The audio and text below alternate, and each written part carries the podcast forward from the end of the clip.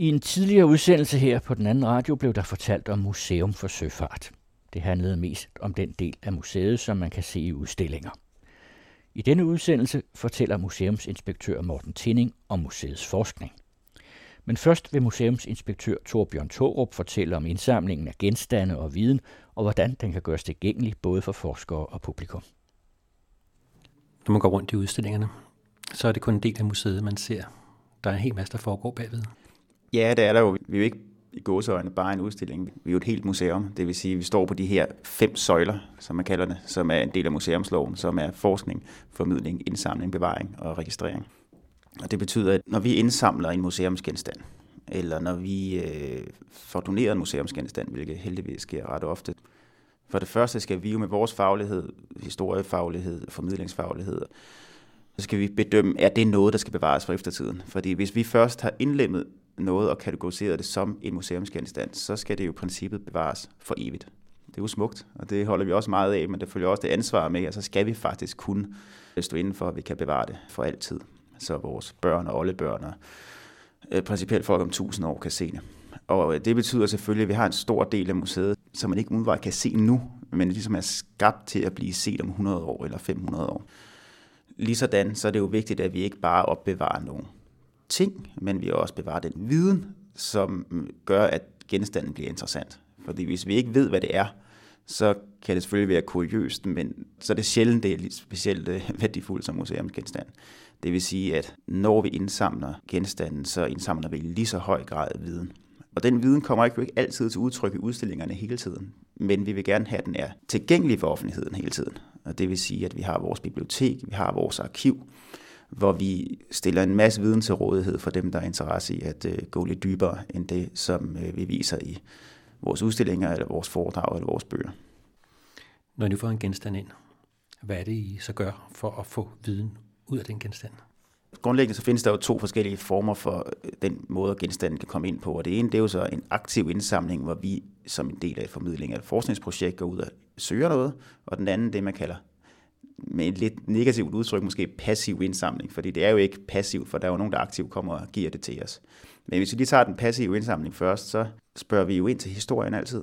Ofte så knytter sig nogle personlige historier og skæbner og oplevelser til en eller anden genstand. Det kan være en søfartsbog for en sømand, som sejlede under 2. verdenskrig, eller det kan være noget husflid, som har blevet opbevaret i en familie i generationer. Og det er jo de historier, der gør genstanden interessant lige præcis en søfartsbog kan jo godt tale lidt for sig selv, fordi der faktisk står noget i den. Men de fleste museumsgenstande har jo ikke nogen inskriptioner. Der er det det, vi kan få ud af giveren, som giver genstanden værdi. Så det spørger vi altid ind til. Og hvordan bliver det noteret? Jamen, det skriver vi simpelthen ned. Og vi har et øh, nationalt registreringssystem. Altså op til 1995, der var det jo en protokol, simpelthen en håndskrevet protokol.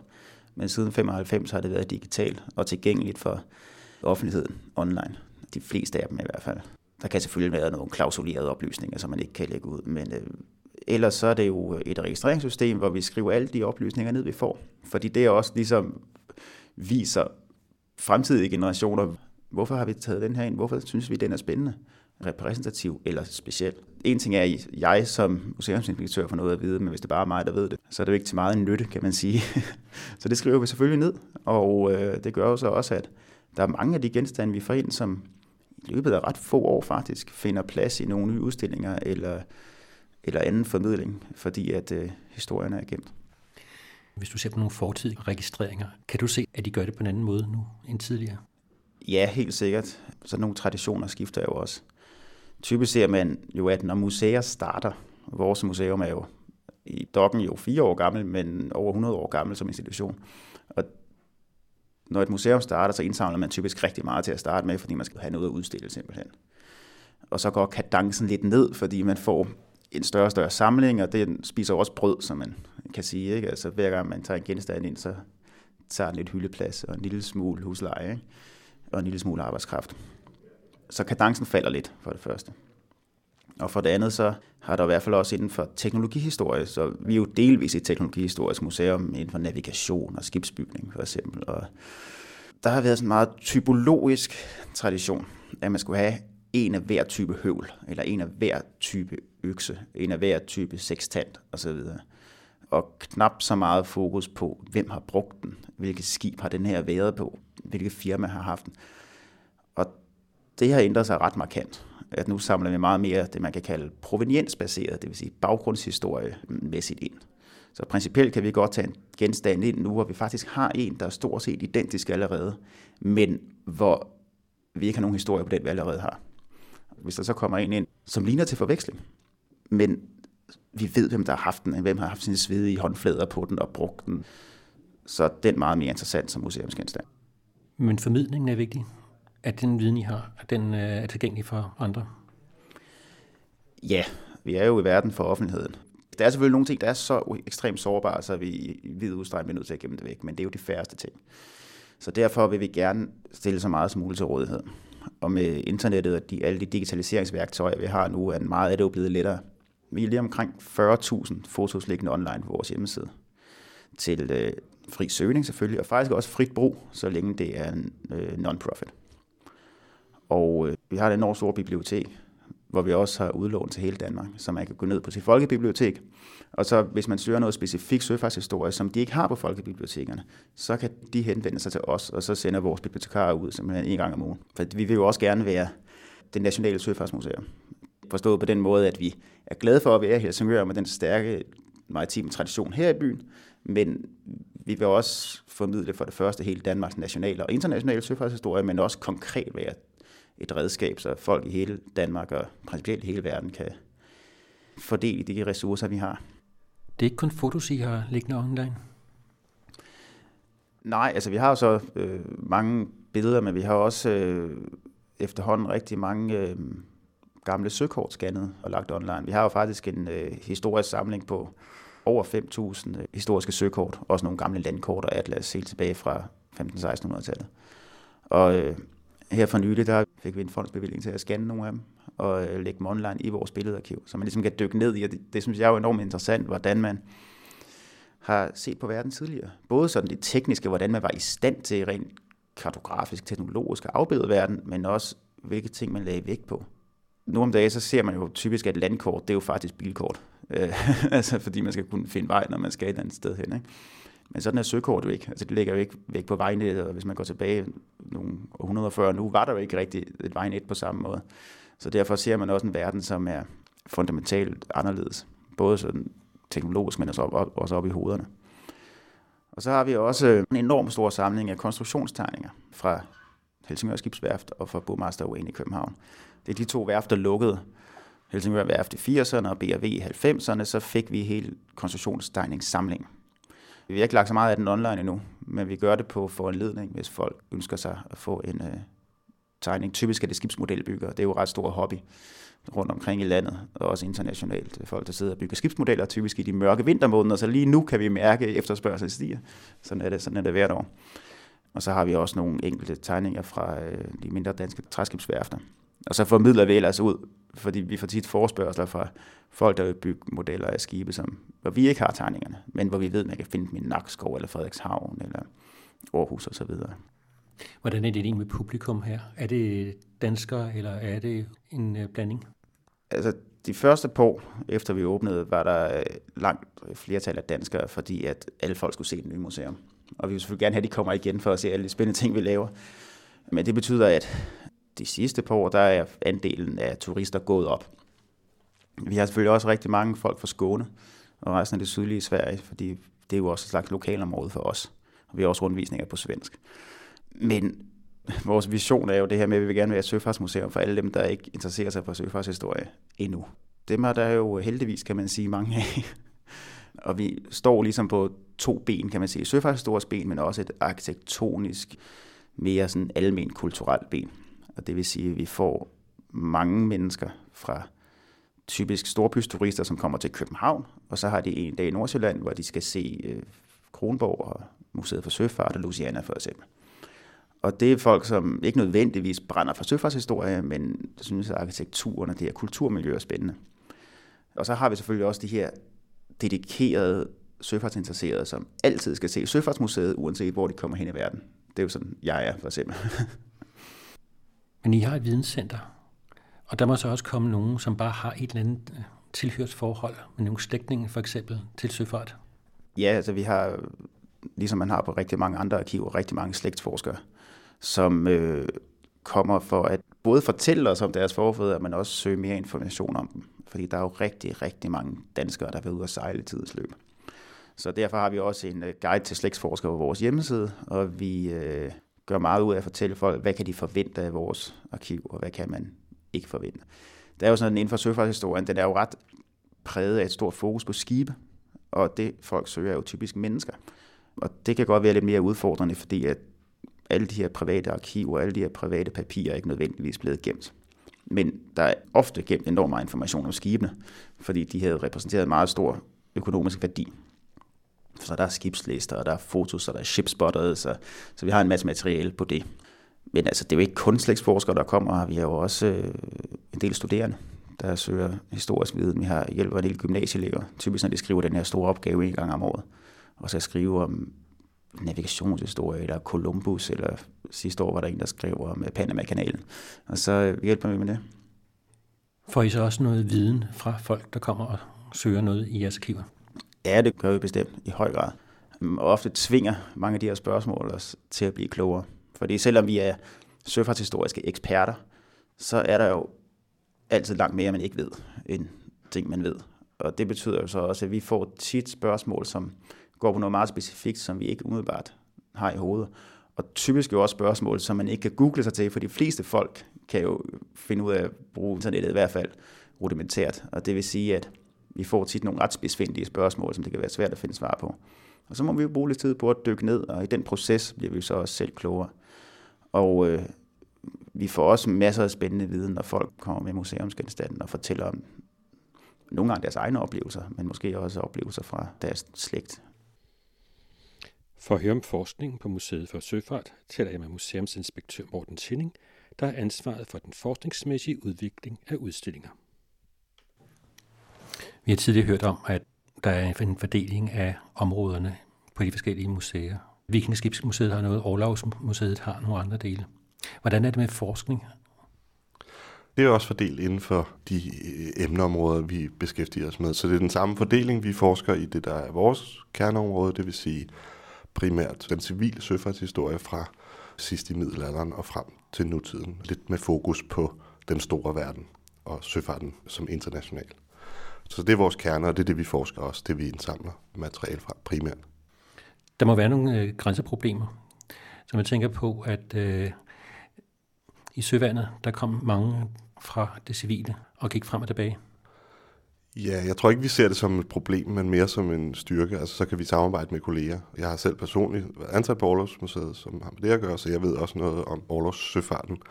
Men det er jo bare en kærkommen mulighed for os til at samarbejde med gode kolleger, og vi kan give dem noget, og, og de kan give os noget. Så det er, jeg ser det ikke som noget, noget negativt. Det er en rent positiv ting, at vi kan arbejde sammen om tingene. Men det kræver så, at man arbejder sammen, når man står i de her grænseområder? Ja, det kræver, at vi har adgang og, og kigger på noget af deres materiale, og de kigger på noget af vores materiale, og så vi taler sammen og, og kommer med øh, forskellige indgangsvinkler. Men det er også noget, vi gør generelt. Det her med forskellige discipliner eller forskellige øh, fag, som blander sammen. Vi har arbejdet rigtig meget sammen med øh, Roskilde Universitet, nogle fra geografi dernede. Vi har kigget på søkort, og de kommer med en anden teknisk viden omkring, hvordan man kan behandle kort og en masse databehandling. De har en anden faglig baggrund, som gør, at vi kan stille mere interessante nye spørgsmål. Så det er hele vejen rundt faktisk øh, kun positivt, at man kan arbejde med andre fagligheder og øh, folk med andre indgangsvinkler. Det kommer der øh, ofte noget ret sjovt noget ud af.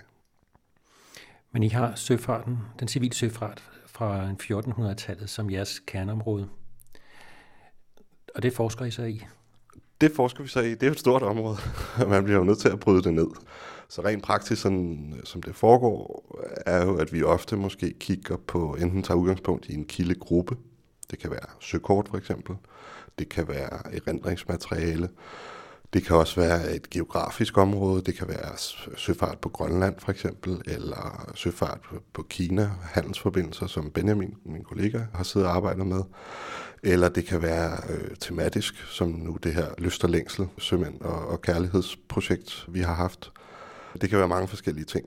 Og det kan være mange forskellige ting, som ligesom sætter en i gang med noget. Det kan være et ønske om at kigge på et område. Det kan være nogen, der kommer og tilbyder os noget materiale, som vi så kigger på og finder ud af, at vi har mere i vores arkiv, og så kommer vi i gang på den måde. Det kan være os selv, som er interesse, eller vi har måske en udstilling eller noget, siger, at vi kaster os over et emne. Eller det kan være noget så simpelt som en, en pose penge, vi får måske udefra, hvor vi bliver bedt om at kigge på noget bestemt. Så, den, så hvad skal man sige, oprindelsen til, hvordan vi udvælger projekterne, kan være meget forskellig.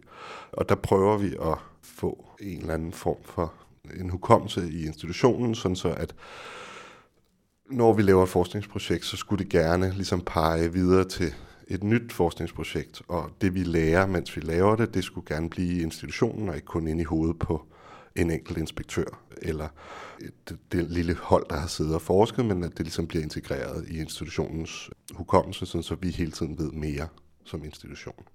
Det er vores mål i hvert fald. Et godt eksempel kan være igen det her øh, Løfter Længsel Sømænd og Kærlighedsprojekt, som var en udstilling, vi skulle lave, og så valgte vi så det her emne som forskningsemne ovenpå, og ville bruge vores egne arkivalier, vores egne museumsgenstande og hvad der ellers var. Men oven på det, så havde vi en tanke om, at vi skal ud og snakke med nogle mennesker, der har sejlet, høre, hvordan det var, øh, og vi lave nogle interviews med de her søfolk. Men når vi alligevel sidder med dem, så er der ingen grund til kun at spørge til, hvordan deres kærlighedsliv har været, så derfor så har vi så lavet nogle meget større interviews, nogle længere interviews, hvor vi simpelthen har talt med søfolk om hele deres karriere til søs. Det vil sige alle elementer af den. Helt ned fra, hvilke skibe har du sejlet med, hvilke rædderier, hvordan var det, hvordan oplevede du at komme ud som ung, hvorfor blev du ved med at sejle, hvorfor gik du i land, alle sådan nogle helt almindelige spørgsmål, og så selvfølgelig også, hvordan det har været, hvordan var livet, hvad fik I at spise, hvordan var dit arbejde, hvordan oplevede du alle de her ting, som når man samler det, der kan være enkelte interessante historier, fordi det enkelte menneskes historie er interessant i sig selv, men når man så begynder at få flere af dem, så kan man begynde at se nogle mønstre og nogle tendenser, og måske nogle ændringer over tid. Og så bliver det rigtig interessant fra et forskningsmæssigt synspunkt.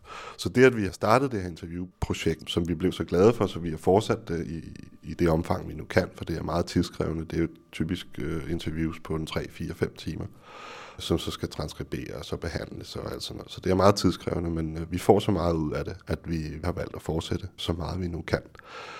Fordi det simpelthen er fantastisk at have de her fortællinger. Tænk, hvis vi havde nogen i 1700-tallet, der havde sat sig ned og talt med 50-100 søfolk, og fået hele deres karriere. Det er jo typisk noget, vi skal rekonstruere nu gennem øh, officielle dokumenter og breve og erindringer og alt sådan noget. Men, men tænk, hvis vi selv kunne have styret det og selv stillet de spørgsmål, vi var interesseret i at få svar på. Det ville have været helt fantastisk. For eftertiden vil vi gerne ligesom øh, give dem det materiale at arbejde med. Der er ikke noget reelt endemål eller, eller noget egentlig specifikt spørgsmål, vi vil have svar på, andet end vi bare gerne vil samle noget materiale og høre, hvordan søfolk har oplevet den her tid, og i det her tilfælde er det så øh, tiden fra 2. verdenskrig og frem til nutiden. Hvordan er det, og hvordan har det været at være sømand i den periode? Og det giver et fantastisk materiale og en frihed til at indsamle, når man ikke ligesom har et bestemt spørgsmål, vi skal have, have svar på. I bruger også phd forløb for at styrke jeres forskning?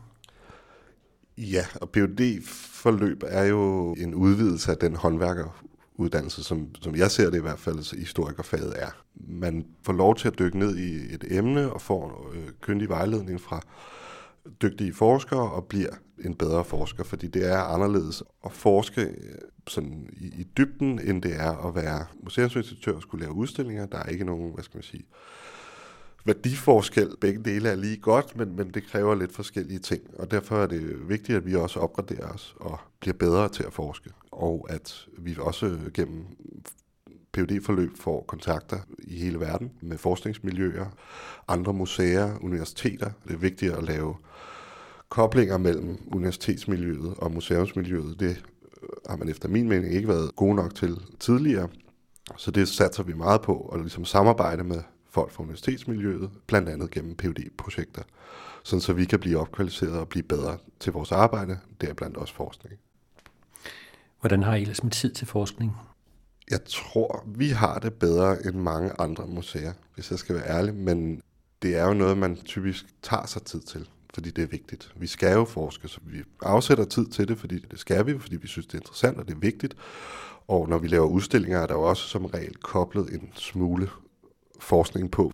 Det, man præsenterer i en museumsudstilling, er jo typisk måske 10 procent af det, man rent faktisk har fundet ud af eller ved, når man starter sådan et projekt. Så forskningen er meget, meget vigtig som grundlag for at formidle historien ordentligt og fagligt. Og det gælder jo både bøger, vi udgiver, øh, altså overbøger eller, eller antologier, eller, eller hvad det nu kan være, og også udstillinger, men også vores øh, foredrag. Jo mere kvalificeret vi er, jo bedre og mere interessante historier, øh, og jo mere relevant og bedre formidlet kan vi lave det. Så alting hænger ligesom sammen. Vi skal kende vores samling, vi skal kende vores område, vi skal kende det i, i bredden, så vi kan trække nogle lange linjer og lave nogle sammenhænge, men vi skal også kende det i dybden, så vi kan fortælle nogle interessante historier og give folk noget perspektiv og noget fortælling om historien, som måske kan overraske eller gøre folk interesserede i ting, de ikke synes var interessante førhen. Hvad er årsagen til, at I ikke kan tage den eksisterende litteratur og så lave udstillinger ud fra den? Det kan man også godt, øh, men historien ændrer sig jo hele tiden. Og det er jo det, der er altså både spændende, men også lidt paradoxalt ved historien, at historien er altid et udtryk for nutidens syn på fortiden. Så historien ændrer sig jo også hele tiden. Vi finder nye områder, der er interessante, fordi de kan have relevans for os i nutiden. Vi finder nye indgangsvinkler. Arkeologerne for eksempel, så kommer der nye øh, tekniske metoder til at lave nye undersøgelser og sådan noget, som kan give dem ny viden. Men sådan er det også for os historikere med for eksempel nye måder at behandle store datamængder på. Det har vi gjort med, med vores samarbejde med RUK og geografi, hvor vi kan lige pludselig tage noget eksisterende kildemateriale og putte det ind i en ny kontekst, og pludselig kommer der nogle nye interessante både spørgsmål og svar ud. Så historien udvikler sig hele tiden og står aldrig stille. Den bliver hele tiden forandret, og der kommer nye fortællinger til. Langt hen ad vejen, man vil godt kunne lave udstillinger baseret på ting, som er udforsket, men det er jo også interessant at bringe nye perspektiver ind hele tiden, for at kunne fortælle sjovere, anderledes, mere interessante og relevante historier for nutiden. Og noget af det, jeg har gjort med perspektiv, det er, at I satser mere på personer. Vi vil meget gerne kigge på mennesker, fordi det er nemt at relatere til andre mennesker, hvad skal man sige, til personer. Og nutidens mennesker, for at man får en eller anden kontakt med historien, er det meget spændende at reflektere sin egen menneskelighed og sin egen historie i andre folks historie og vilkår. Så kan man lære noget om mennesker, altså den her almen menneskelige ting, som kærlighed for eksempel, eller afsavn, eller arbejdsliv hvordan tingene har fungeret, hvordan har man reageret, hvordan har man haft det med hinanden. Alle de her ting, som vi alle sammen går og, og bøvler med, kan man sige, i vores almindelige hverdag. Ved at få et historisk perspektiv på nogle mennesker, så kan man begynde at reflektere lidt over sin egen hverdag. Og det synes vi er enormt spændende. Og det giver også i formidlingsøje med en eller anden form for øjeblikkelig genkendelse for mennesker, der kommer heroppe. Det kan være lidt mere besværligt at engagere sig eller finde det relevant, hvis man har en skibsmodel for eksempel. Det kan nogle gange blive lidt bare en skibsmodel. Så skal man have mere foregående viden omkring, hvorfor er den her speciel, eller hvad er det lige med, men det kræver noget specialviden at sætte sig ind i den. Det kan vi jo godt levere, og det gør vi også, og vi har også udstillinger med skibsmodeller, men mennesket som sådan er lidt nemmere at sætte sig ind i, fordi vi alle sammen er mennesker, så derfor kan man nemmere relatere til det. Så hvis vi kan have en historie, som også kan kobles op på nogle mennesker, der har gjort noget, tænkt noget, følt noget, oplevet noget, så er der en, en nemmere vej, altså en hurtigere kobling til vores besøgende og dem, der læser vores bøger i det hele taget, og en nemmere måde at formidle tingene på. Men der må så også være et fravalg. Det er der jo. Vi, vi vil jo godt forske i det hele, hvis vi kunne, men vi er jo nødt til at vælge. Og, og lige nu i den her periode har vi så valgt den her menneskelige fokus. Og det vil med garanti øh, skifte på et andet tidspunkt, så er det noget andet, som vi begynder at kigge på og det må vi så tage til den tid. Men altså lige nu får vi rigtig meget ny viden og rigtig meget spændende forskning og formidling ud af at tage de briller på, som hedder det enkelte menneske. Så længe vi synes, at der er noget frugtbart at komme efter der, så bliver vi ved, tror jeg. Kunne du sige noget fra en 50 år siden, som en forskede i, som I har valgt fra? Det er lidt forkert at sige, at vi har valgt det fra, for det har vi ikke. Vi forsker det stadig, men for eksempel for 50 år siden, eller det museum, som var på Kronborg før, havde meget fokus på skibe og på rædderier og den handelsmæssige del af det. Og det var rigtig fint. Og det fortsætter vi også. Vi har masser af fokus på handel, men nu har vi så skiftet over og prøvet at kigge på noget andet. I en periode kiggede man meget på varer, altså det her med at flytte varer omkring, og hvad det gjorde ved vores liv og vores velstand og velfærd, og hvad skulle der til for, at vi lige pludselig kunne købe alle de her varer fra hele verden? Hvad var det for et system, der indgik i det? Og det er jo også meget en, en forretningshistorie, eller en virksomhedshistorie, en erhvervshistorie. Og der synes vi måske, man havde glemt mennesket. Så derfor så synes vi, det er passende. Nu kan vi så kigge en lille smule på mennesker, og så kan vi måske samle det hele, eller vende tilbage med nye perspektiver på erhvervshistorien, eller handelshistorien, eller varehistorien, eller skibshistorien. Så der er ikke noget, der ligesom har højere værdi, eller noget. Det er simpelthen et, øh, et benhårdt valg, vi må træffe, og nu er det så mennesket, der er i fokus hos os. Vil man så se det samme på andre søfartsmuseer? Det ved jeg ikke. Men vi ved, at der er andre søfartsmuseer, som dels øh, har synes det var interessant, det vi lavede.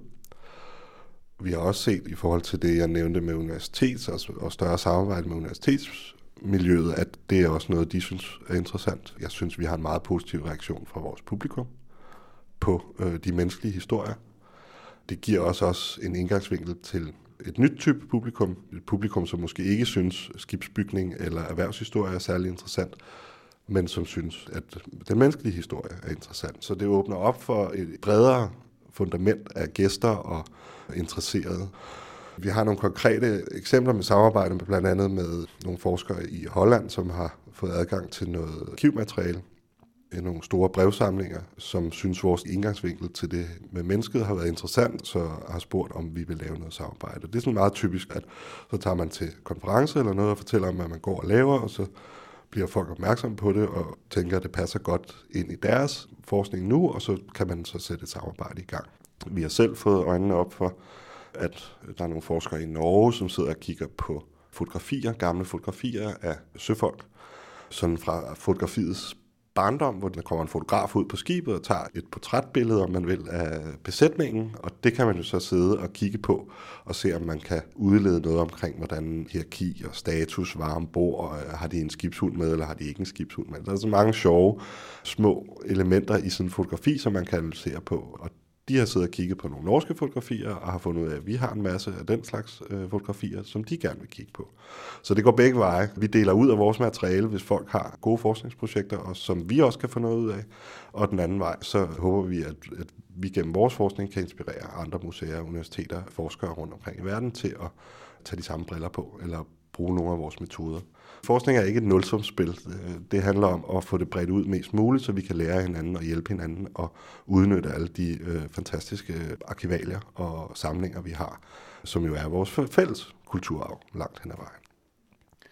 Hvad har I projekter i øjeblikket? Vi har øh, som sagt det her interviewprojekt, hvor vi prøver stille og roligt at få et par interviews ind hele tiden. Nu er der en del efterbehandling med det, vi har lavet, så det, det sidder vi med. Så har vi fået øh, rigtig godt hul på øh, at kigge på øh, søkort, altså også øh, navigation og øh, alle ting, som ligesom relaterer til søkort som kilde, også kunstneriske og forskellige andre ting. Så har vi gang i noget, der ikke helt materialiseret sig endnu, men øh, vi kunne meget godt tænke os at kigge på fyrtårne, og det lyder sådan måske meget mondant, øh, arkitektur eller hvad det er, men som også handler lidt om mennesker og fyrtårnet, som står på kanten mellem land og hav. Det er, det er et bestemt miljø, det, det er et spændende miljø, og man kan enten kigge ud over vandet, og man kan kigge ind over landet. Og man, det er noget, som ligesom forbinder, eller også er det en grænse mellem to forskellige verdener. Der er mange spændende måder. Vi prøver at løfte det op til noget, som har en ekstra dimension, en mere menneskelig dimension. Så det er noget, vi kigger på. Så kigger vi på den moderne søfart, og et ord, som er meget op øh, i tiden, globalisering. Hvad er det, der sker lige nu og her med søfarten og fremtidens søfart? Og hvordan spiller det her globaliseringsbegreb ind? Så, og globalisering kan man se på mange forskellige måder, økonomisk eller socialt, eller det har mange betydninger i forskellige, og, og så prøv at kigge på, hvordan det påvirker søfarten, og hvordan søfarten påvirker globaliseringen. Og det laver vi meget af nu, og, og det er rigtig, rigtig spændende, fordi det giver os også mulighed for at, igen at komme ud og snakke med andre faggrupper og undersøge ting, som måske er sket gennem historien. Altså man har jo haft kontakt både kulturelt og økonomisk og sådan noget helt ude i verden i, i mange år. Hvorfor er det lige nu, at det er meget op i tiden, det her med globalisering og, og, og en verden, der hænger sammen, om man vil, på godt og ondt, med konsekvenser alle steder. Hvad du køber nede i supermarkedet har en konsekvens på den anden side af kloden, både miljømæssigt, men også økonomisk og socialt og på alle mulige måder. Og der er søfarten jo en del af det system. Og det vil vi rigtig gerne undersøge, også fra en menneskelig vinkel. Udsendelsen var tilrettelagt af Henrik Moral og er en del af serien Museer skaber viden. Den første udsendelse om museet kan findes på den anden radios hjemmeside, hvor man også kan finde en udsendelse fra museet om handlen med Kina og en om sømænds kærlighedsliv.